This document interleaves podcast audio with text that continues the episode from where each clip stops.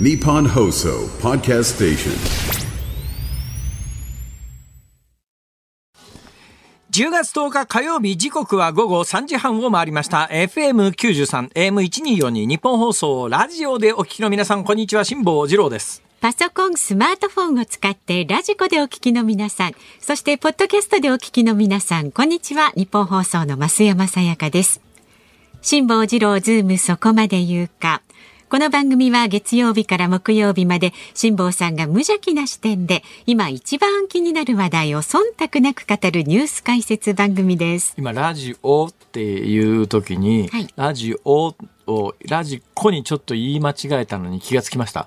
あ、気づかなかった。気づかなかったですか？私多分多分ね心の中ではラジコって言いそうになってああコじゃないわ、オだわと思って、ラジオというのは、い。今日、これ、まあ似たケースが前にもあったんですけど、今日あの、あれはどこだったかな？晴海通りのね、晴海通りの歌舞伎座の筋向かいぐらいの信号でええ信号待ちしてたんですよ。そしたら横にいるおじい、おじいさんじゃないな、お兄さんとおじいさんの間ぐらい、おじさんか。お兄さんとおじさんの間。まあ、おじさんにしましょうか。ええそのおじさんがですね、私がいつものように、あの、ガードレールのポールの上に足を乗っけてストレッチをしていたら、まだやってるんですね。それ危ないですね。そうなんですよ。ええあれ、そのまま後ろへ焦げて後頭部でも、アスファルトに打ったらえらいことになりますから。はいだから私はいつもね、棒を持って、杖持ってんですよ。杖で、こう、後ろを支えながら、ねそうじゃないと後ろへガンと倒れると怖いじゃないですか。はいはいはいだから後ろへガッと体重支えながら、このバランスを、ねうんバランスをとって、足をガードレールの上に持ち上げてですね。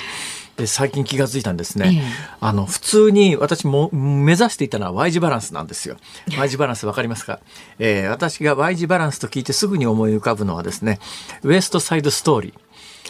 えーウエストサイドストーリーっていはいうミュージカルから映画になりましたよね。えーあれ有名な、あの、ジェームス・ディーンかなんか出てました？ジェームス・ディーンじ出てゃな、ない出てない。すいません。あれはなんとかの犯行とかそういうやつですねえっ。とまあいいんです。まああの、えジョン・トラボルタは違いますよ。ジョン・トラボルタはもうちょっと、ね年代がだいぶ、違いますよだいぶ後ですよ、それそうそう。サタデーナイトフィーバーでしょ、そそうれ。勘違いしましたあ、フィーバーみたいな。そうです、そうです。アフィーバーですよね。そうじゃなくて。ウエストサイドストーリーは、まあ、そ相当昔ですけど、ねウエストサイドストーリーのポスターって、みんな Y 字バランスで、ペーッと足上げてるじゃないですかや。ってます、やってます。綺麗に上がってますよ。あれだ、目標は。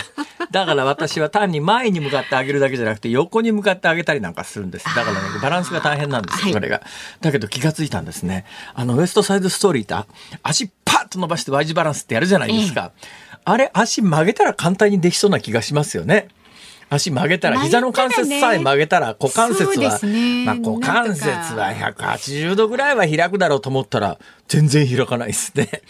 で気がついたんです。あ、これもしかしてですね、今のまんま訓練していっても、そもそも膝を曲げた段階で Y 字バランスができなくなってるんだったら、はいはい。股関節から鍛えっていうか、柔らかくしないと、ええ。とてもじゃないけど Y 字バランスは無理だなとか思いながら、集中してたんです。そしたらそこの横に信号待ちしたおっさんがええ、辛坊さんですか？っていうわけですよ。わちゃって偉いとこ見られたなとこう思ったら、その方は耳にイヤホンしててですね、ええ。あの、今ちょうどラジコで聞いてたんですって。そうなんですか。ラジコで昨日のやつ聞いてました。ラジコの、ラジコで昨日のオンエアを聞いていたおじさんに、ここへ来る途中で話しかけられたまあ、んです、ね。じゃあ聞いてたらちょうど目の前に辛坊さんを発見しちゃった。ああ、そうみたいですよ。似たケースがありましてね、この間、あの、別の文脈でお話をしたんですが、あの、全日空の飛行機の中で、あたまたま隣に座ってた人が、増山さんによろしくみたいな話したじゃないですか。実は、あの、あれ前後の文脈がありましてはい。ね、その方も、うわ、びっくりしたっていうわけですよ。はい。何がびっくりしたんですか今ちょうどポッドキャストで 聞こうと思ったとこなんですって。ええそれがね、飛行機離陸前だったんですよ。まあ正直私は、あまりこう話しかけられるの、こうシャイなタイプですから 好まないんですけど、はいはいそれずっと横にいるからお互い逃げようがないじゃないですか。はいで横に座って、だけどその方も気使って、一番最初乗る前、よびっくりしたって言って、今ラジコ聞こうと、ラジコじゃない、ラジコ、ポッドキャスト聞こうと思ってたんですって言って、言いながら、えーもうそれ以上話しかけてくださらなかったというか、まあまあ、あの、気を使ってくださったんですが、ただ降りる時にですね、その方がイヤホンを耳から外しながら、うん、本人が隣にいると全然頭に入ってこないもんですね。そうだろうな。確かに自分がその立場になったらこれポッドキャストで聞いてる相手が隣にずっと座っててはいはいはい。落ち着かんわなこれは。私は正直ちょっと落ち着かなかったんですけど 隣の人はもっと落ち着かない気持ちで飛行機東京大阪間を1時間飛んでたのかと思うとなんか気の毒になってね。気の毒だなと思ったりなんかして。いやすごいタイミングですね。はい、昨日は昨日で、昨日は昨日で、こ まだあるんですか？のオンエア終わって、昨日っていつもより5分遅かったですよね。ね。金属に外しとしと雨が降ってる中、はい。日本放送の裏口からいつものように出て行ったわけですよ。はい。ほいで、まあ比較的高齢、高齢というと申し訳ないけれども、女性と、年配の女性と、ちょっと若めの男性とええ、二人が立ってたのが視野に入ったんですけども、まあ雨が降ってて全体が暗かったんで、その横をスーッとすり抜けて、そこにあの、なんとか画廊っていう、なんか、現代、うん、アートみたいなものを飾ってる画廊がありますよね。あそこぐらいまでスーポコポコ歩いていって、もうちょっとで次の交差点に差し掛かる時に、その女性が、ね、比較的年配の方の女性が後ろから猛烈な速度で追っかけてきて、おい、ど、ど、どうしたんだ？どうしたんだ？と何。が起こったんだ？ただまあ相手がまあ比較的年配の女性だから、これいきなりあの、組みつかれても多分勝てるなと、いろいろこう考えたんです瞬時に計算してね。えー、下さんって言うから、はい、下さんです。ああ、びっくりしました。昨日、私何着てたか思い出します。なんか、なんか派手なヨットパーカーみたいなやつ着てたんですよ。ブルーのねブルーの。あれ、今だからお話ししますけども、は昨日言わなかったですが、あれは特別なもんでありまして。あそうだったんですかあの、ちょっと不可、不思議な染め模様の、なんか紫なんかちょ色っとブルーからマーブルっぽいの、うんあれはですね、はい。そこの銀座の駅の近くのはいギャップ旗艦店っていうのがあったじゃないですか。ええええギャップの期間って、はい今年の夏に閉鎖されましたよね。そっか。閉鎖間際にはい閉店セールやっててですね、そこで飛び込んだら異様に安かったんおで。得なもの好きですからね。大量に買い占めてですね。あそうなんだ色違いが私いっぱい家にあるんで。あ そうなんだ。そんなに気このそのうに入っち日替わりでここに来てきますから、その時に、あ、ギャップの特売品ですねって言わないようにしてください。まあ、思ってますその若い、まあ割と若向けのギャップの特売品ですから、若い人向けのもんですよね。まあ派手ですよね割とねまあヨットパーカー、派手なヨットパーカー着て歩いてたら、いや、あの、辛坊さんと思いませんでしたって、その方に言われて、はあ、何ですか？って言ったら、いや、去年も来たんだと。えーあ、そういえばね、私思い出しました。あのね、えー私、太平洋横断の時に岩本光弘さんという方と、ええせんえーっと、2013年の失敗した方の太平洋横断には、目の見えない人と二人で行きましたよね。あの方、熊本盲学校の出身なんですが、同じ熊本盲学校の方で、えー私のこのラジオをずっと聞いてらっしゃる方が、ええあの、ボランティアサービスで目の不自由な方と一緒にお出かけするときに付き添いの人っていう、あはいはい。で、その女性はボランティアの女性だったんですよ。で、その方はですね、まあ、あの、途中、やっぱりね、岩本さんと同じで途中失明、途中失明の方は苦労されますよ。まあ、生まれながらに目の不自由な方も、それは大変は大変だけれども、でもね、その方はね、完全失明したのが二十歳ぐらいだとおっしゃってました。そうですか。それ結構大変ですよね、だんだんやっぱり思春期に物が見えなくなっていって盲学校に進学してで二十歳の時にも完全失明されてでもまあ苦労して今は小さな鍼灸院をやってまあお仕事はちゃんとできてる、だけども出歩く時にはそのボランティアの手を借りて、はい。でその方はわざわざですね私の新刊本を持ってらして、サインしてくださいって言うんで。ほんでサインしながらお名前に私に見覚えがあってあ去年前前回もいらっしゃった方だなと。うんうんうん。よかったですよ。だからそのまんま私ね、すり抜けていったら、あの雨のそぼ降る中、この玄関先で昨日の夜ちょっと寒かったですから、本当なんか申し訳なかったなと。いや、だからよくその女性の方が見つけてくださったなと目思ってありがたいなと。いや、逆に目立つパーカーだから、あんあな若いやつ、はやつ着てないだろう。と、だからそういうことがあるので、あ今日ちょっと割とおっさん臭いのを着てきてるのは、それちょっとやっぱり多少はやっぱり年齢相応のおっさん臭いもの着てないと、世の中の人を戸惑わすことも あるかなと随分と気配りがいろんなところにでも向けて。ね、 GAPの特売買い占めちゃったんですよね。まあだからそういう派手なものも時には着てますんでね1。枚1000円で売るか。売るなよ。あげてくださいよ。そうだねお世話になってるんですから。先に進みます。はい、わかりました。さあ、ズームそこまで言うか。この後はですね、昨日の夕方から今日この時間までのニュースを振り返るズームフラッシュ。で、4時台にズームする話題は、政府が半導体工場の立地規制を緩和というニュースにつきまして、経営評論家の坂口孝則さんにお話を伺います。で5時台に取り上げるニュースはハマスとイスラエルの武力衝突死者1600人にということで中東研究がご専門の国際政治学者で放送大学名誉教授の高橋和夫さんにお電話で伺っていきます。そうだ。もう一つ報告があります。はい、まあ、何回も再三申し上げているように、うん、5本はあの返信用の封筒を添えていただいたらサインしますよなんで、はい、まあ、いろいろいただくんですが、今日届いた中にですね、えー、愛知県名古屋岐阜の方面からのものがありまして、げんこつ飴という、これ私番組で言及したことがあるんですが、私が生涯買った買い物の中で一番安いものというのは、小学校上がる前に岐阜県に住んでた時に買った、2個で1円のげんこつ飴っていうのがあって、2個で1円のげんこつ飴ってなんか、2個で1円。1個50銭。だから1個は売ってないんですが、その当時でも50銭という通貨単位がもうなかったんで、一番最初単位が1円ですから、1円で2個からしか売ってくんないんですけども、1円ででもね、飴が2個買えたんですよ。その飴がげんこつ飴という飴で、私が知ってる限り一番安い商品だという話を、この番組で前にしたのをその方が覚えてらしたらしくて、本を送ってくださると同時に、げんこつ飴を今でも売ってんですね。あげんこつ飴。やっぱげんこつっていう名前がついてます。で、昔食べたのと同じようにきな粉がまぶされていて、で、縦横7センチ、7センチぐらいのビニールの袋に20個ぐらいで、いくらで売られてるかわかりませんが、まあ、大してそんなに高価なものではなかろうと思いますが、私が食べたげんこつ飴というのが、私は別に全国であると思ってたんですが、うん、送ってくださった方のこのいろいろ書いてあるものを読むと、はい、どうやら、えー、中京地区のその岐阜県のあっちの方の名産品というかその辺では当たり前のようにある商品でどうやら全国にあるようなもんでもないらしいということに気がついて。いや本当に皆さん気を使うのをやめてください。でもね、再三申し上げておきますが、本か金塊一つよろしくお願いします。ま あ、本かメールでねご意見をお寄せいただくという金は、えー、100グラム以上でお願いします。その代わり税務申告はいたします。い、らないですよ。さあ番組ではね今日もラジオの前のあなたからのご意見お待ちしております。で番組のエンディングではズームミュージックリクエストと題しまして、ラジオの前のあなたが選んだ一曲をお送りしていますが、今日のお題はどうしましょう？うん。あれかな？60年ぶりに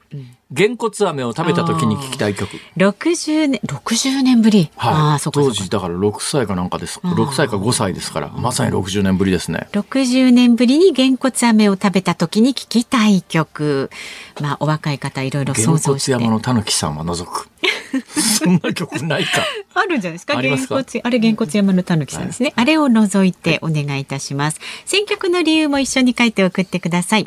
メールで送ってくださる方は ZOOM zoom アットマーク 1242.com、えー、旧ツイッター X で参加される方、ハッシュタグ漢字で辛坊治郎、カタカナでズーム、ハッシュタグ辛坊治郎ズームでつぶやいてください。このズームミュージックリクエスト今日はね、4時半までに送っていただけると助かります。はい、ちょっと早めに、ね、5時台ゲストがいらっしゃる関係でそういうことになってます。はい、メールはズームアットマーク 1242.com でお待ちしております。さあでは続いて、ガイタメドットコムプレゼンツマーケットインフォメーションです。今日の東京株式市場日経平均株価は先週金曜日と比べまして751円86銭高い3万1746円53銭で取引を終えました。トピックスは先週金曜日と比べて48.11ポイント高い2312.19で取引を終えました。円相場は1ドル148円80銭付近で取引されています。前日のニューヨーク取引時間中にアメリカの金融当局者の発言を受けましてアメリカの長期金利の利回りが低下一時148円17銭前後まで円高が先行しました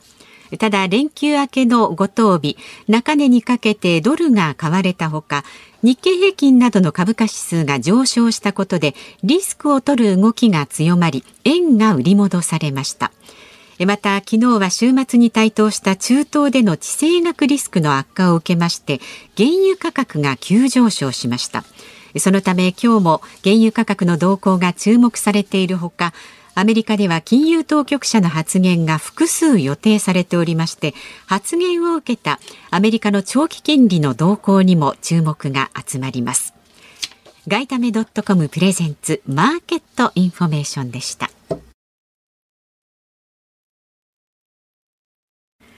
ニッポン放送ズームそこまで言うか。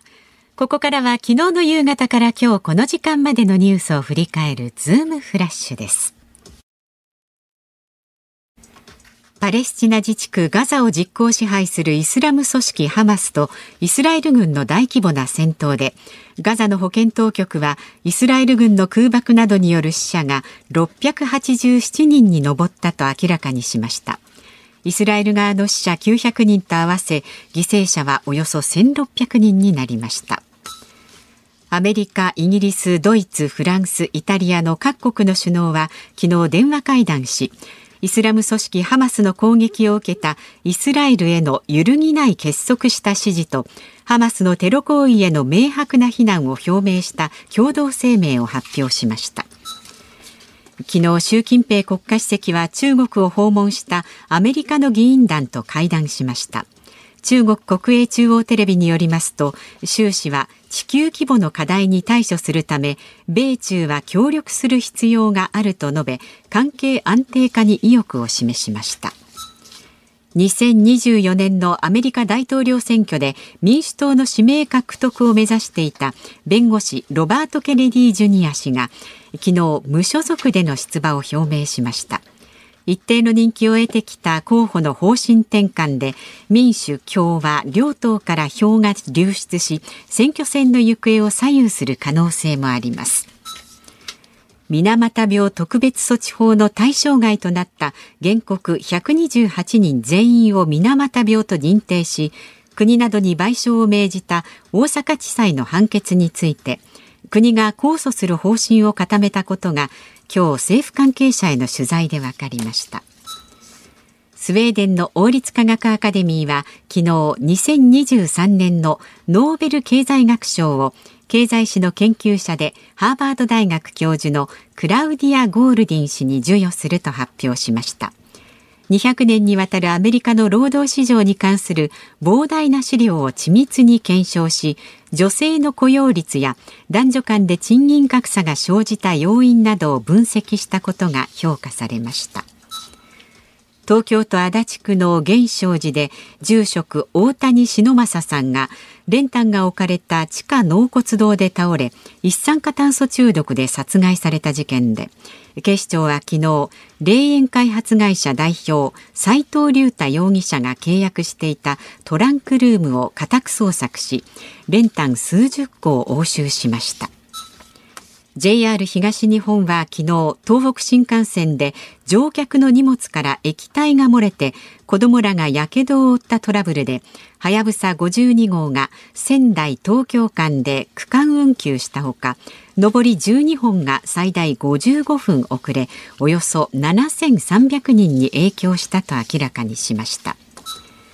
三菱 UFJ 銀行やりそな銀行などは今日システムに不具合が生じ他の銀行宛ての振り込みや受信など一部の取引ができなくなっていると発表しました。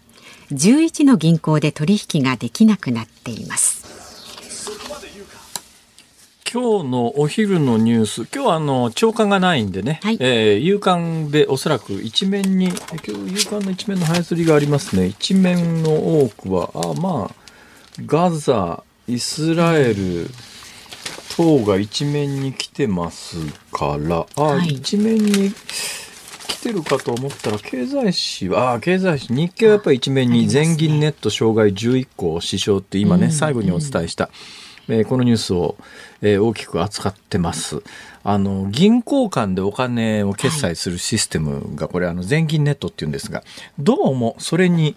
週末この3連休を使ってシステムをいじってたらしいですね。あで、3連休でシステムをいじって、で、今日がスタート。おそらくまあいろんなテストは繰り返してたと思うんですが、ええこっから先は想像です。というのは今のところ、原因もはっきり公表されていないし、原因どころか、いつどのタイミングで正常化するか、それもわかんないっていう非常に不安な状況なんですが、だから今、11の銀行で、多分この時間も取引できなくなってるんだと思いますけど。方ね、たくさんいらっしゃる。これね、やっぱり3連休だからシステムいじろうと、まあ、点検するのか交換交換するのか、うんいろんなシステムいじったのが、これよくあるんですけども、3連休明けなんで、仕事も溜まってるわけですよ。ですで、さらに3連休明けがいわゆるごとびなんです。今日さっきあのマーケットインフォメーションのところで、えー連休明けのごとびだからっていうね、為替が大きく動いたみたいな話があったじゃないですか。え今日は10月10日でごとびの中のごとびですから。まあ、ごとびに金曜日が加わると、えーもっと忙しくなるんですが、まあ関西、東京、関東にいた時には、まあ私はあの学生だったからあんまりそれ知らなかっただけかもしれませんが、関西行ってから、とにかくごとび、ごっとんっていう言い方するんですけども。ごっとん？あ、ごっとん言いませんか、関東では。関西でもごっとんって言うんですけども、ええやっぱ5のつく日とと10のつく日は伝統的に決済日なんで、うんうんうん車も混むし、うんそうそう電車も混む。うんで、3連休明けのごっとんに重なっちゃったんで、で、朝からおそらく想定上のデータのやり取りが起きた可能性があるんじゃないかなっていうのが私の見立てです。それも含めて、えーちょっと原因を早く明らかにしてもらわないと、ちょっと銀行間の決済ができないと銀行からふ銀行へ振り込みできないみたいなことになると、ね。これちょっと困りますよね。さあその一つ前で、はい。東北新幹線で液体が漏れって騒ぎになった話なんですが、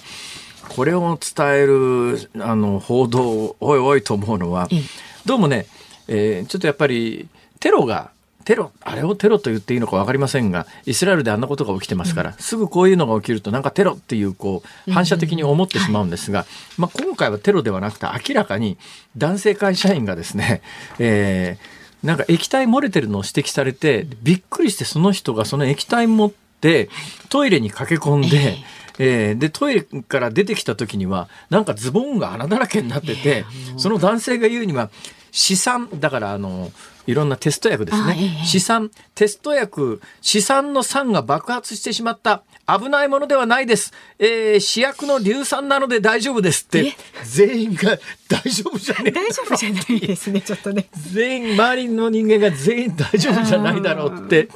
突っ込みながら逃げ惑ったという話で。うん。濃硫酸なんか持ち歩いてでもそれだけ、まあ、硫酸も濃硫酸っていう90%以上の濃度のものと、気硫酸っていうバッテリーバッテリー液なんかに使われるものと、だいぶ性質が違うんですが、まあ、濃硫酸は危ないっていうのはもうですり込まれてますよね。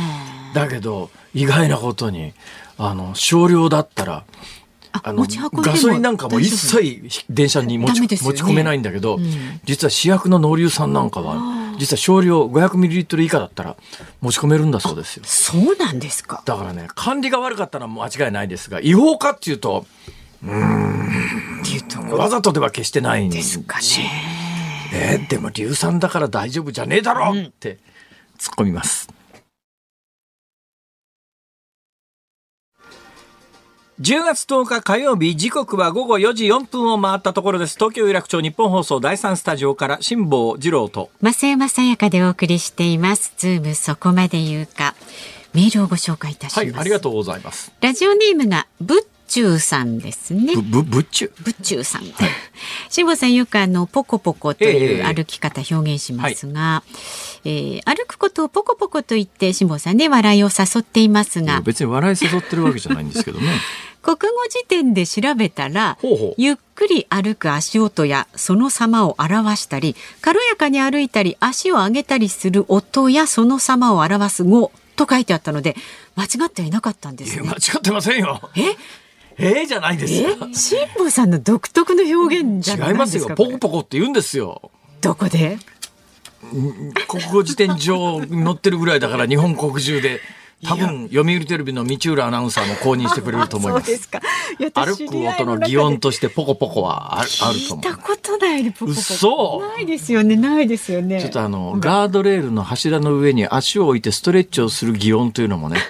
なんかちょっとこれ編み出さないといけないなと。それ。はなかなかキュッキュ違うな。キュッでもないギシギシ。ギシギシ。ギシギシ。ちょっと関節がきしんでそうな感じがしますね。い。やでもポコポコがこんなちゃんとしたね音だったなんてびっくり。ポコポコポはコポコって言ったらなんかなんだろうな。お湯が沸くとかね。ポコポコ関西ではポコポコっていうとね、はい。先年亡くなられましたけれども、えー吉本新喜劇のコメディの中で、はい。ポコポコヘッドって言ってですねあ。金属の灰皿を頭に叩くっていうあれポコポコヘッドって言うんですよ。あだからそういう感じの音ですよポコ だからポコって。関西の方がポコポコは親和性が高いかもしれないですね、うんうん音感的に。いやポコポコ歩くってなんかテクテク。あテクテクは使います、テクテク。歩き方はテクテクとかトボトボとか、いやトボトボはちょっと感情移入しちゃいますよね、ああそうですね。トボトボ。えーせかせかとかせかせかもちょっと違うなポコポコですよこ 単純に歩く様を可愛いですけどねポコポコね、そうですね、皆さんストレッチの擬音も考えてくださいお願いします いい音があれば送ってください。さあ、ご意見は、zoom, zoom アットマーク 1242.com。ご感想は X でもつぶやいてください。ハッシュタグ、辛坊治郎ズームでつぶやいてください。で、今日のズームミュージックリクエスト、とことこだあ、とことこ。とことこですよ、王道は。とことこしかしとことこの方がねポコポコよりもスピードが速いような感じがしますねうん。ポコポコはなんか弾んでる感じがする。えあ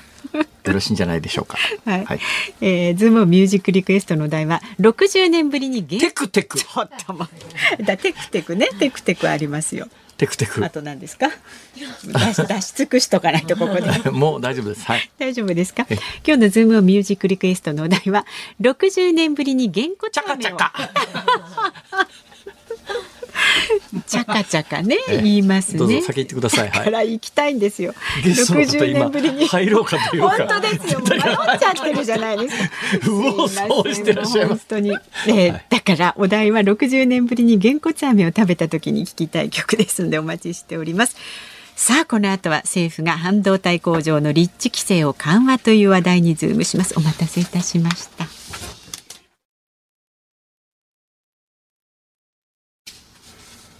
日本放送がお送りしているズームそこまで言うか。この時間取り上げる話題はこちらです。政府が半導体工場の立地規制を緩和。政府は今月4日、半導体や蓄電池など重要物資の工場を建設しやすくするため、土地利用の規制を緩和する方針を明らかにしました。森林や農地など開発に制限がある市街化調整区域で自治体が工場の立地計画を許可できるようにして農地の転用手続きにかかる期間の短縮も図るということです。今月中にまとめる経済対策に盛り込む方針です。では今日はこのニュースにつきまして経営評論家の坂口孝則さんに伺います。よろしくお願いいたしよろしくお願いいますたします。今日もメタル T シャツをお召しになっていらっしゃいましたが、はい。黒の。ちなみに、しむさん、ちょっと一応言っておきますと、これはメタルじゃなくてグラインドコアっていうジャンルはの、は？は？い。何ですか？えグラインドコアグラインドコア？グラインド。なんすかそれ？えーとですね、ハイハットと、あの、シンバルを同時に叩くっていうのが、グラインドのブラストビートっていうんですけども。ハイハットと何を同時に叩く、えーと、スネア。ハイハットと同時をスネアに叩く、はい。要するにロックってツツッタッタツツッタッタっていう8ビートですけど、はいはいはいはいこれがシンバルとあのハイハットを同時に叩くってブラストビート。ダダダダダダダっていう。えそれはあれですか、あの8ビートで叩くんですか？いや、これが同時に叩くのがブラストビートっていうそれビート別にで。8ビートじゃなくても、はい16ビートでも、はい何でも同時に叩けばはい。ブラストビート。ブラストビートそのブラストビートで特徴的なのがこのグラインドコアっていう音楽。やめましょうか。はい、やっていきましょう。はい。ますいません。どうでもいいわそれ、はい、やっていきましょう。何ですかそれ、はい。SOB というバンドです。失礼しました。そうですかはいえーっとですねね何の話だっけ？そうでしたなんで来ていただいたんだっけ？半導体工場の立地規制を緩和したということ半導体工場の立地規制を緩和した、はいそれ坂口さんとどういう関係があるんですか？はい。これあの半導体の多分おそらくですが安全え国際安全保障上のことも考えて日本に半導体工場を作りやすくすると。この流れの中でこの半導体調達とか半導体の購買サプライチェーンの観点で多分お呼びいただいたのかなと思いや。それはね、いいんですけども、ただ今のニュースの文脈で言うと、半導体工場もできるように、市街化調整区域、市街化調整区域、はい。これが要するに戦後いろんなところがこう乱開発されると、ええ乱開発されたところに、まあ、例えば学校作んなきゃいけないとか、道路作んなきゃいけないとかっていうんで、はいだからもうちょっとここは開発しちゃダメだよっていうところに、市街化調整区域っていう網をかけて、えで、隣同士なんだけど、市街化調整区域かかってると、ただ同然なんだけど、その規制の向こう側で、はいはいまあ、いろんな、うんうん土地には、まあまあね、住宅地とかいろいろあるんですけど、私が、その市街化調整区域のおかげでですね、その市街化調整区域の向こう側にある白地地域っていう、何にもし無指定、何にでもっていう、山の上だからもともとそんなとこ開発されるな、わけないだろうと行政は踏んでたんですね。ところがその手前が市街化、町に近いところが市街化調整区域で、その山の上が無指定だったんで、業者がそこを乱開発して、山の上に宅地作っちゃったんですよ。なるほどで市街化調整区域の方がはるかに便利性が高い利便性が高いところが開発されずに、そうじゃない山の上が開発されちゃってこの市街化調整区域っていうのをどうももう日本全国でそろそろ人口も減ってんだからやめた方がいいんじゃないですかとまあ私は思ってるんですが、どうでしょう？そうですよね。で、それで、かつ同時に今、どんどんどんどん産業用の工場などを作ることができる土地ってものすごい減ってるんですね。はあなので今回、例えば農地から、例えば施設などに転用するときに、これは1年ぐらいかかっていた行政の縦割りを、4ヶ月ぐらい、3ヶ月、4ヶ月ぐらいで。農地をだからね、これももう最近だいぶ緩和されてきたとは言いながら、一時なんかもう農地を別用途に使うなんか絶対無理っていう時代がありましたよね。今だいぶ緩和されてきたけれども手続き、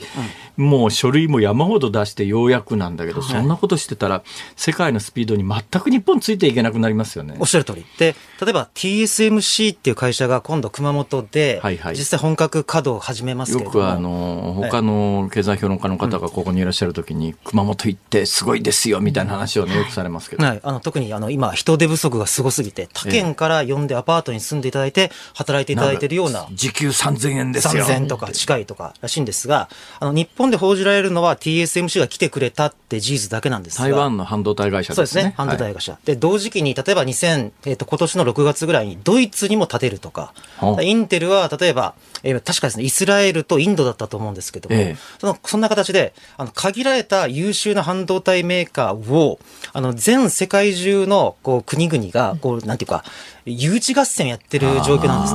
ね。半導体で、まあ、インテルは、あの、パソコンの中によくインテル入ってるみたいな、インテルインサイドみたいなステッカー、シールが貼ってあったんで、はい。馴染みがあるんですが、はい。どうなんですか？インテルが作る半導体レベルのものって、日本の半導体メーカー作れるんですか、全く作れないです。は？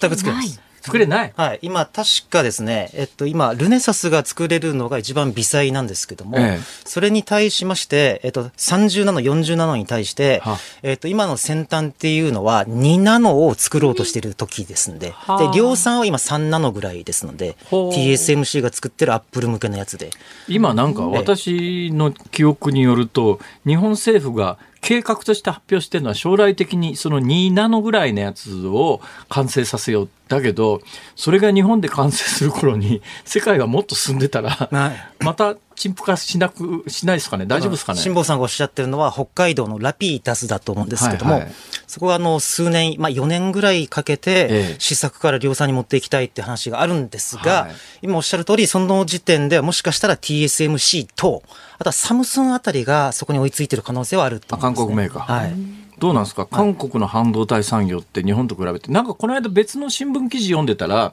確かにその半導体の製品のクオリティレベルとしては、やっぱりちょっと日本はだいぶ置いてかれちゃってるけれども、半導体材料に関しては日本がかなりのシェアを持ってるみたいな記事をどっかで見たんですけど、はい。えっとですね、正確に言いますと、半導体のシリコンウェハーっていう材料があって、シリコンウェアハって何なんですか、はい。まあ、要するに半導体の元となる、あの、円盤みたいなやつと思ってください。どのぐらいの大きさのものなんえっと、ですか、いろんな大きさのやつがありますが、ええ。で、その後に、前工程と後工程ってあるんですね。ほうほう半導体。で、これちょっとあの、製造のプロから言わせると怒られるかもしれませんが、ええざっくり言うと、前工程っていうのは、そのウを洗って、はい。それで、その回路を焼き込んで、はあはあで、また洗うっていうところまでが前工程なんですね。ええで、後工程は、それを切ったりとか、はいあるいはパッケージング化するのが後工程なんですが、辛坊さんのその意味の、さっきの意味で言うと、そのシリコンウェハー自体を作るのは日本は独占場です。ほうほうはい。あと、洗浄したりとかするのは、はいあの、これも強いです。ええ京都の会社とかで。ええで、ただ、焼き込むっていうのは、これオランダが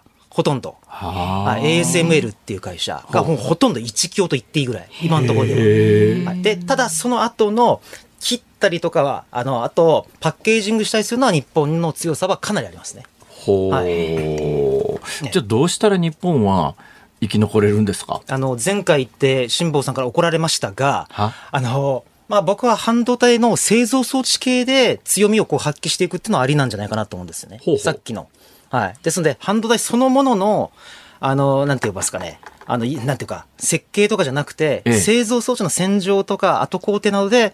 あの、世界で、あの、存在感を発揮するっていうのは一つありなんじゃないかと思ってますけど。ええもう一つね、最近のニュースで言うと、えーソフトバンクが、あの、半導体の設計、イギリスの設計会社をだいぶ前に買って、はい。それで途中で売り抜けようとしたけど、売り抜けにし、売り逃げに失敗して持ってる間に、どんどんあの価値が上がって。今年上場したら、あの、何兆円も儲か、んね、もう桁が違うか。7兆だったんですかね。7兆でしたっ7け兆、はい。7何兆円も儲かっちゃったみたいなニュースがあるじゃないですか。はい。はい。あれってどういうふうに見たらいいんですか？あれはだから、今、あの、製図、あの、半導体のパッケージを設計する際にえ、え。いくつかの手法がある中の、だいぶ大きなパテントを抑えてるのが、あの、アームっていう会社だと思っていただいていいんですね。だから、これは、さらに前工程の開発企画の段階で強みを発揮してるってことですね。あの、はい。あれイギリスの会社をソフトバンクが買ったというふうに私は記憶してるんですけど、はい。はいだったら日本に持ってきたらどうだとは思うんですけど、それだけいかないもんなんですか？であのですので、今、あの協力体制を引いていますし、ええ。あとはあの前工程や開発に、まあ、あのアームだけじゃなくて、いろんな会社が重要だとなんですけども、ええ。あの研究開発機関は横浜あたりに持ってきたりはしていますどうなんですか、あの日本でそういう技術者、まあ、今さっきオランダが焼き込むのは一手独占みたいな話されたじゃないですか。なんかす日本でそういう技術を持ったり開発する半導体の設計図書いたりする人って日本の若者の中で出てこないんですか？いや、出てきているんですけども、ええ。絶対数が少なくて、例えば熊本で今半導体企業でたくさんあるんですけど、はい。高専の方でもなかなか取れず、高等専門学校、はい。取れずっていうのはどういうことですか？要するにあの取り合いになっちゃって、もう絶対数が足りないと。ははあ、い、なので、正直、ある方の役員の方とお話しした際には、ええ。もう熊本でこれ以上拡大するのはもう諦めたっておっしゃってました。はあもう人材も土地もないから。でも給料高くすりゃ別に熊本で取らなくて全国から行くでしょはい。まあ、あの、そうなんですけども、ええ今は実際のところ九州中から集めてもなかなか、これ以上は、はい、集まらないということのようですね。ええはい。まあ、うん。なんですが若い人は絶対数が少ないか。あまあ、そもそもそれもがあるかもしれませんし、ええ。今から半導体の高度教育しても、すぐ、なんて言いますか、使えるわけじゃないんで、これ多分長期戦で考える必要があるのと、それって使い。はい物になる人材って会社に入ってから育てるんですか、ああの生産管理と技術って違うんですけども、ええ。両方ともまあ10年ぐらいはっていう、そんなにかかるんですか？はい、だからあの熊本で僕仕事をしているんですけど、大体10年、まあ長くても10年ぐらいかなっていう感じで一人前っていう話はよく聞きますね。あで、あとですね、あの、ちょっと辛坊さんがおっしゃった北海道で言うと、ええ。もう一つ問題なのが、はい。技術者を外国とか日本から連れてこようとするときに、ええ。あの、お子様の、あの、教育する期間がないので嫌がられるケースが多いっていうのはおっしゃってる人いましたね。ほうええこれは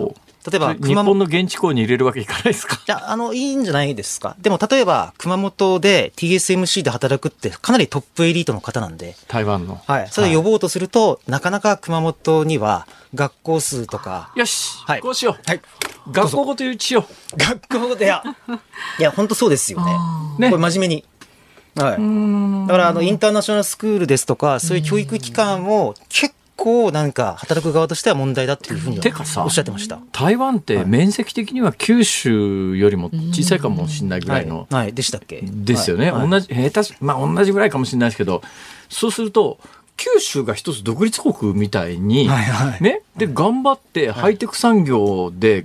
だから日本政府の管轄下にあって、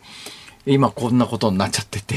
過疎が進んで大変なことになってますが九州一つを国だというふうに考えて、はい。なんか九州政府みたいなところがこの30年ぐらい頑張ってええ。自主独立で設計してたらもうちょっと違い違う現在があったんじゃないのかな、電気代も安いですしね、九州は。だって太陽光で発電した電気が余ってしょうがないっていうんで、時々出力停止みたいなことやっててもったいないですよね、あれ。あとは政府が、あの、例えばテキサスインスルメンツといったような、はい。あの世界的な半導体企業では働いていた元台湾の方々を、ええ。こうかなり狙ってこう、ゆ呼び寄せてるんですよね。はあ。で、その人が今 TSMC の創業者だったりするんですけども、え。はい。で、結構中国とか、あの台湾でもこう人材交流の中で、あそこまで経済発展して、日本よりはるかに給料高くなってるっていう現状を見ると、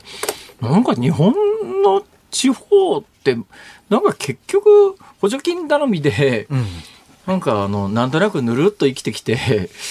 今になっちゃったのかなっていう感覚がすごくするんですよね。まあ、あとは。台湾政府が相当半導体領域に力を入れて税制とかの優遇やってたんですよね。はいじゃあ日本政府も、まあ、北海道とか九州とか考え方次第でどうにでもなったかなとも思そうんですけど。今補助金は相当入れるらしいですが、はい。さて、えー今日坂口さんが来て語っていただく予定の中にサプライチェーンの人権問題っていうこういうタイトルついてるのがあるんですが、これは何ですか、これがですね、かなり今現場で大変なことになってまして、はあ。はあの、これまで、例えばサプライチェーン、自分の取引先、さらに取引先の取引先の人権をこう、蹂躙しないようにしようと。人権をちゃんと尊重しようっていうのは、まあ、いわゆる、まあ、建前に近いところがあったんですけども、ええすごく今、実利につながってましてというのがアメリカではい、人権蹂躙をした取引先と一部、あるいは全てで付き合っていたら、商品を止めちゃうよっていうのが昨年から始まってまして、はあ。で、まあ、昨年からとか、まあ、前から始まっていたのが、より厳しくなってまして、ええ。っと、2022年だけでも2000億円相当が止まってるんですね。はあ。は日本の企業はその辺、要するに配慮が足らんちゅうことですか？いや、あの、まあ、日本はまだまともな方なんですけども、ええあの、ちょっとアジアのある地域、ある国々の、ええーっと、まあ、企業がアメリカにこう輸出しようとすると、ほうほうあのリストに載っている、この、あの、企業は人権蹂躙が多分み、えっと、まあ、想像されるような企業だと。で、そこを取引先として付き合って、あの、取引先として付き合ってるアパレルメーカーだとか、電機メーカーとかの商品が止まってるってことなんですね。え具体的に言うと、例えば、あの現場における児童労働とかそういうやつですか？強制労働や、はい。あるいは一番代表的なのはウイグルのような、ああ、はいはいはいはい。とこと付き合ってるというのが合理的におそらく推測される企業の商品が止まっちゃってるってことです、その結果何が起きてるんですか、その結果、結局アメリカに入れることができないと。ええ。で、とはいえ、あの、今、サプライチェーン全体を確認するっていうのは結構難しいんですね。はあ。はあ要するに2時、3時まで、こう、深くこう、潜っていかないといけませんので、で、それを今、なんとかして、あの、そこの、人権蹂躙をしているような地域や企業と付き合わないように、ものすごく手間と時間と金をかけて、一緒か、かけて調べてるっていう状況ですね。なるほど。今、ものすごく困ってます、これ。はいさて、えーそんな中、坂口さんの最新著書、はい買い負ける日本、幻冬者より発売中。えーということで、宣伝していただいて大丈夫です。ありがとうございます。はい。あの、ちなみにちゃんと辛坊さんの新刊も買いましたんで。あありがとうございます。はいはいはい。ありがとうございます。とはいいんですが、あの、私の、あの、買い負ける日本、2ヶ月前の7月下旬に、これ出たんですけども、ええ今のところなんとかアマゾンで800位台にとどまってるぐらい奮闘しておりまして、で、これはなん、これなんですけど、今申し上げた半導体ですとか、えっ、と、鉱物性燃料、まあ LNG とか、えっと、牛肉とかをはじめとする食べ物の、いかにこう日本が買い負けているかっていう現状をこう描いたやつでして、幻冬写真書から出しておそうなりますので。んだよね。多分ね、多分というか、ねあの、完全に読んでない私が言うのもなんですが、こう読むに値する素晴らしい本だと思うんだけど、売れ筋の本ってね、なんかかつていうのジャパンアズナンバーワンじゃないけど、日本こんなに優れてるっていう本の方が売れ筋なんですよね。ああの、ジャパンズナンバー、エズラ・ボーゲル。名前、これ、買い負ける日本じゃなくて、えー連戦連勝の日本みたいなタイトルで中身は同じっていう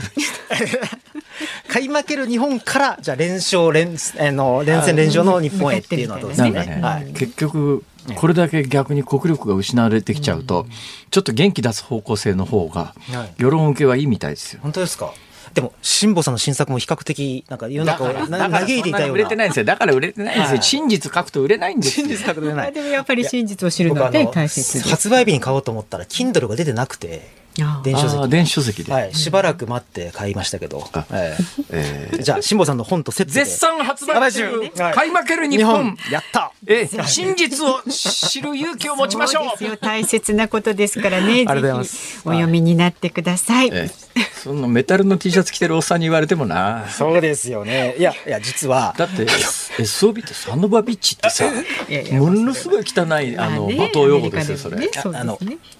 ですね。え清水さん一応ですよ、はい。あの正式には違う役もあるということにバンドではなってますんで。あそうですか。どういう役なんですか？なんとか、えっ、と、えっ、と、なんとかかよ。サボタージュなんとかバーバリアンだったかな？とかいうのが、オーガナイズドバーバリアンだったかですかね。あそうですか。はい。はい。まあ、SOB という伝説的なバンドです。はい。ああそうですか。気になる方ちょっと調べてみてください。はい、大阪のバンドです。何の興味もねえわ。え 日本のバンドなんですか大阪のバンドですよ。マジっすか？はい。もう大阪の人多分全員知ってると思います。絶対そんなことない SOB。絶対そんなことないそうですか。えーあー SOB 三人ぐらいだと思うもご確認になって80年ください。代かな。3人なことないですって。はい。さあまたぜひね、はいぜひえーお越しになってください、はいお時間になりました経営評論家の坂口孝則さんでしたありがとうございましたありがとうございまニッポン放送辛坊治郎ズームそこまで言うかをポッドキャスト YouTube でお聞きのあなた増山さやかです。飯田浩司です。お聞きの内容は配信用に編集したものです。辛坊治郎ズームそこまで言うかは月曜日から木曜日午後3時半から生放送でお送りしています。ラジオの FM93 AM1242 に加えてラジコでもお聞きいただけますよラジオラジコでは配信版では聞けないあんなことやこんなことがいっぱい。さらにリポーターがあなたの街にお邪魔する中継企画やえ辛坊さんが夕刊フジの記事を解説する夕刊フジそこまでズーム。えそして生放送でしか参加できないリスナー参加コーナー。ズームオンミュージックリクエストなど盛りだくさん。ぜひラジオラジコでも辛坊治郎ズームそこまで言うかをお楽しみになってください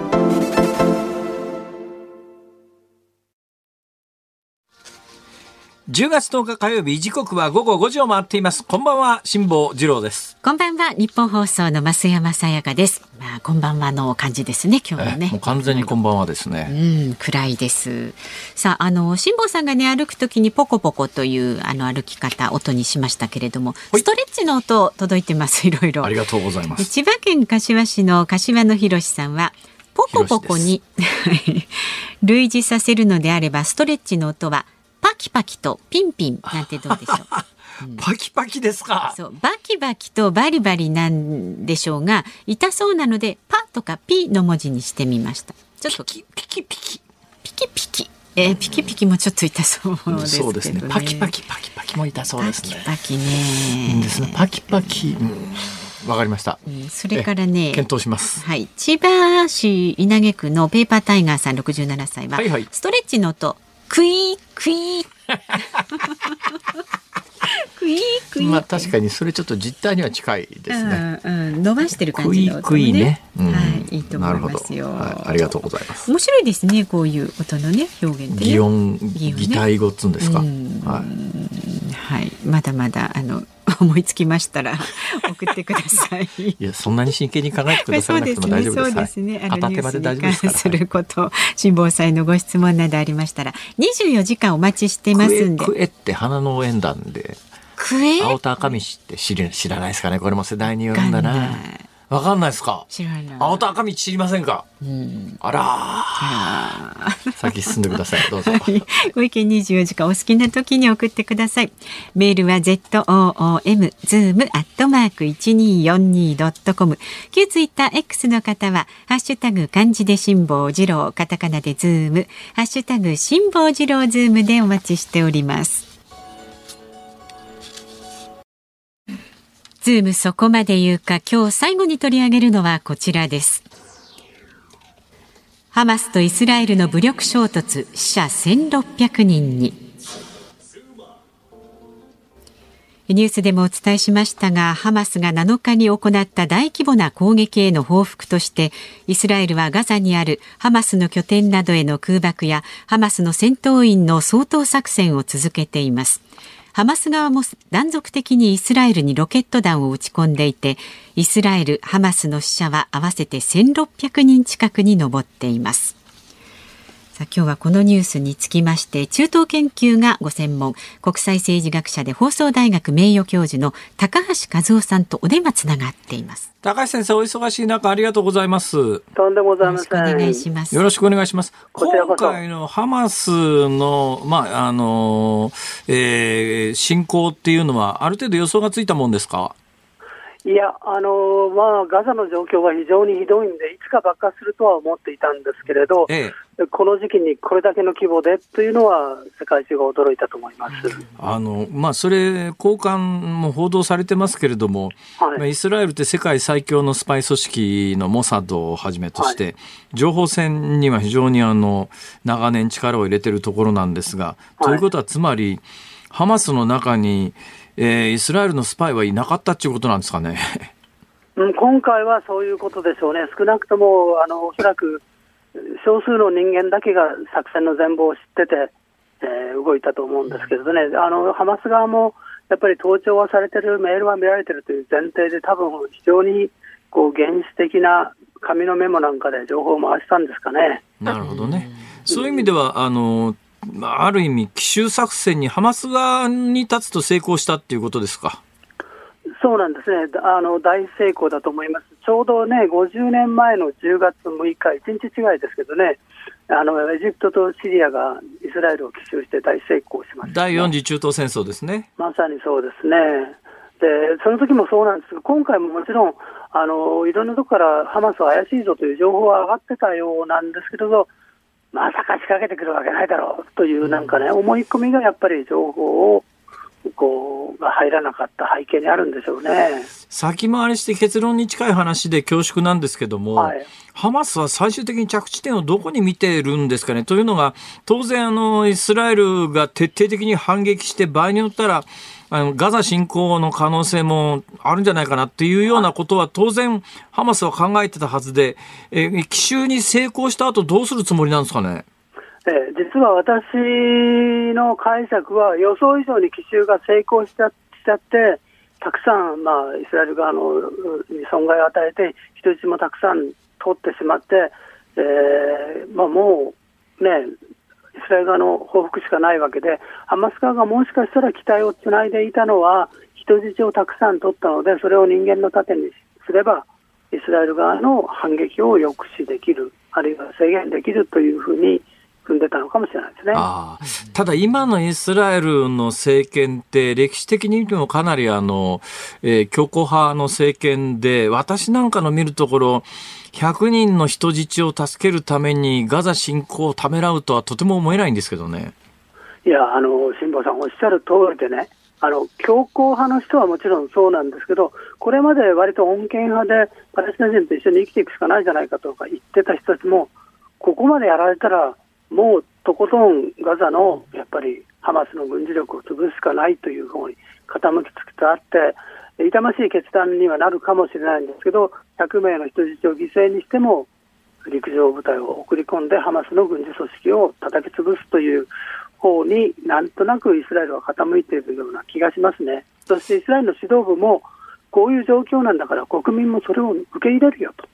ね、文句言う人はいると思うけど、全体として、えー、必要な決断で、必要な軍事作戦だというふうに理解を得られるというふうに踏んでるんじゃないかなと私もただね、そうすると、さらにそこから先を読み出すとわ分かんないことがいろいろ浮かんでくるんですが、はい、おそらくイスラエルの軍事力からすれば地上戦で兵力を大規模にガザに投入したら、まあ、ゆや狭い面積だし、イスラエルの軍事力ってすごいから、はい、まあ、ガザの人口って200万人ぐらいじゃないですか。はいはい、200万人ぐらいを、まあ、ゆやあっという間に一瞬で制圧して、イスラエルの支配下に置くことは可能だと思うんですが、はい、あの、いや、そうなると、イスラエルは自国内に200万人のイスラム教徒を新たに抱え込むことになるので、損得考えたとき、それって作戦として得なんだろうかとも思うんですけどね。まあ、そういう計算があったから、そもそも、まあ、2005年に撤退したんですよね、ガザからね。はい。うん。だから、まあ、今回もあの入っていって制圧して、えーただあの、ガザの壁をもう一回作って、ガザはイスラエルは別だよということにして、まあ、占領統治をしばらくして、でまああの言うこと聞きそうな穏健な連中に、えー統治だけはやらせるけれど、ま、全く軍事力は持たせないという、そういうあの構図を描いてるのかもしれないですね。ハマスはどう今後していくつもりなんですかね？あの、まあ、いわゆるそのパレスチナ自治区というのは2カ所、ガザ地区とそれからウエストバンクっていうヨルダヨルダン川西岸地域という2カ所ありますが、ヨルダン川西岸,せ、せあの西岸地域って穏健派の、まあ、いわゆる政権、正統派の政権がありますよね。はいはいガザってどうしていくつもりなんですかね？これハマスって今後どうなるんでしょうか？おそらくあのイスラエルが軍事侵攻して、ハマスの軍事部門が徹底的に破壊するんだと思うんですよね。ででじゃあ、ハマスがなくなるかというと、ハマスは海外の支援者もたくさんいるし、ヨルダン川西岸地区だってハハマスの支援者はいるんですよね。ええうん、だから、まあ、ハマスの軍事部門は死んでも、ハマスという運動自体は死なないということになると思うんですよね。まあこのハマスに関しては、アメリカ、ヨーロッパとはもう、あの、今回のケースがある前からテロ組織だというふうな認識で、えー対処してきたわけで、はい、うーん、まあ、まその意味で、このハマスの背後に今回、まあ、盛んに報道されてますが、あの、イランがいるんじゃないかっていう、はいこの説についてはどうですか？はい、あのイランがハマスを支援してきたことは確かで、応援してきたことも確かなんですね。ええ。えーただあの、実際にイランがいつこういう作戦をやりなさいというふうに加担したとはちょっと思えないんですよね。でなぜかというと、まあ、ウォール・ストリート・ジャーナルなどが、まあ、報道して、これ、大騒ぎになってるんですけれど、ええハマスのリーダーとヘズボラーとイランの偉い人たちが定期的に会って作戦を立ててたっていうわけですよね。はいはい。で、イランの偉い連連中が動いたら、イスラエルのモサドが気がつかないわけはないですよね。なるほど。でイスラエルはもうあのイランの国内で暗殺はやる、あの核関連施設は破壊する、やりたい放題の諜報力を持ってるわけじゃないですか。ええ。で、イランが関わってて、イスラエルが奇襲されるわけないですね。というので、ちょっとこれ怪しいなと。なそれからもう一つは、この記事を書いたウォール・ストリート・ジャーナルの記者が、前はロイターにいて、あんまりでっち上げの記事を書くのを、俺、クビにしたんだよってロイターの編集長がいて、よくあんなやつをウォール・ストリート・ジャーナルが雇ったよという、まあ、そういう、まあ、札付きの記者なんですよね。なるほど。うん、だからそういう点もあって、ちょっとね、やっぱりあのイランがいたということにして、イランと戦争を始めたいという人はいるんですよね、アメリカに。はあで、そういうマーケットに対して、ホラーという記事を出して受けちゃったということだと思うんですよね。今回、あの、まあ、小さくしか報道されてませんけれども、今、ヒズボラってキーワードが出ましたが、ヒズボラはイスラム教シーア派で、はい。えー背後にイランがあるとよく言われるんですが、今回、その、同時進行で、ヒズボラは、まあ、イスラエルの北側、今回南側から進行なんですけども、ガザ地区は。北側からヒズボラが同時進行したっていう話もあるんですが、何かその辺って、連携ってあるんですかね？はい、あのやっぱりヘヘズボラもあのハマス支持は支持なんですよね。ええただ、ヘズボラが本当にイスラエルに侵攻したら、ヘズボラの支配地域が今のガザみたいにめちゃめちゃに爆撃されますよね。はい。で、ヘズボラの指導者はそれは嫌なんですよ。ええと言って、何もしないわけにいかないから、あのアリバイ程度というか、ご祝儀程度とか、お付き合い程度のこう砲撃をやってみせて、ほら、俺たちは連帯してるぞというやる気のないこうなるほど。見栄を切ってみせて、イスラエルもそれが分かってるから、やる気のない反撃をしてみせてっていう、なんか、あのレバノン北部歌舞伎劇場という感じですよね。ああ。さて、えー、まあもう冒頭で、あの、今後どうなるかという話は一応していただきましたが、最後にもう一度、はいえー先生がご覧になる今後、どういうシナリオが一番濃厚ですか？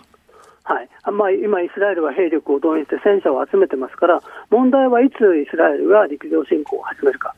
それからあの侵攻した場合、ガザ全体を占領するのか、あるいは一部を占領するのでとめるのかと、そういうところが今、最大の問題になると思いますね。で、えー捕まってる人質をどうするか、人質が殺されても攻撃を続けるのかという。あのあるところでハマスと交渉するのかということなんですけど、今のところイスラエル側には全く交渉するつもりはない。なるほど。あの、水面下で進んでいると言われてました、イスラエルとサウジアラビアとの国こう回復みたいな方向性は、これ潰れますよね。そうですね。あの、多分、たくさんイスラム教徒がガザで殺されて、イスラムのメイスのサウジが、イスラエルと付き合いするというのは、ちょっと、ちょっと耐えられないんですよね。となると、ある意味、そっちの方向の和平を潰すという意味では、ハマスの攻撃は、ハマス側に立つと、成功したと,、とも言えますよね、まあ、ももおそらくね、それはハマスは、それが狙いで始めたんじゃないんだと思うんですけど、結果としてそうなりましたね。というのは、このサウジとイランあのイスラエルの交渉というのは最近動き出しましたよね、はい、でこのハマスのこれだけ大規模な計画はかなり前からやってて、ええ、たまたまタイミングがあったという。ね式は間違ってるけど、答えは合っちゃったみたいな、まあ、そういうところから、多分あのサウジとイスラエルとの接近を嫌う背後にイランがいるんじゃないかっていう説が出てくるわけですね。あおっしゃる通りですね。だから、あの、辻褄は合ってるんですけど、あの、日程が合わないというか、時間軸がちょっと違うなって感じ、ね、よくわかりました。高橋さん、あの、お忙しい中ありがとうございました。ありがとうございました。国際政治学者の高橋和夫さんに伺いました。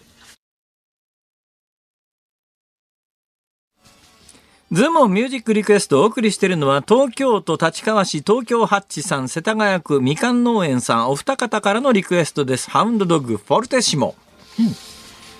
ということでございましてはい拳を振り上げてねありがとうございます。はい、ありがとうございます。げんこつ飴。はい。美味しゅうございました。ねよかったです。ありがとうございました。さあ、この後は、伊集院光さん、伊集院光の種お送りいたします。パートナーは、えフリーアナウンサーの安田美香さん。メールテーマはいつも持ち歩いているものだそうです。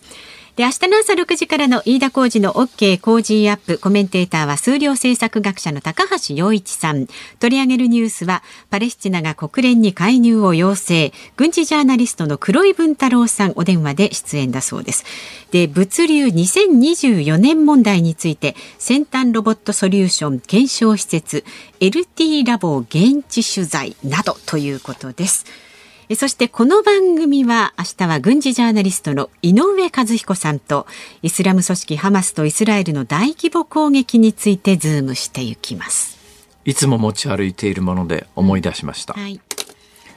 あの毒を吸い出す、逆注射器みたいなやつ持ち歩いてるんです。何それ？知りませんか？注射器って細いノズルの先から液体を体内に入れるもんじゃないですか、えー逆にあのピストンを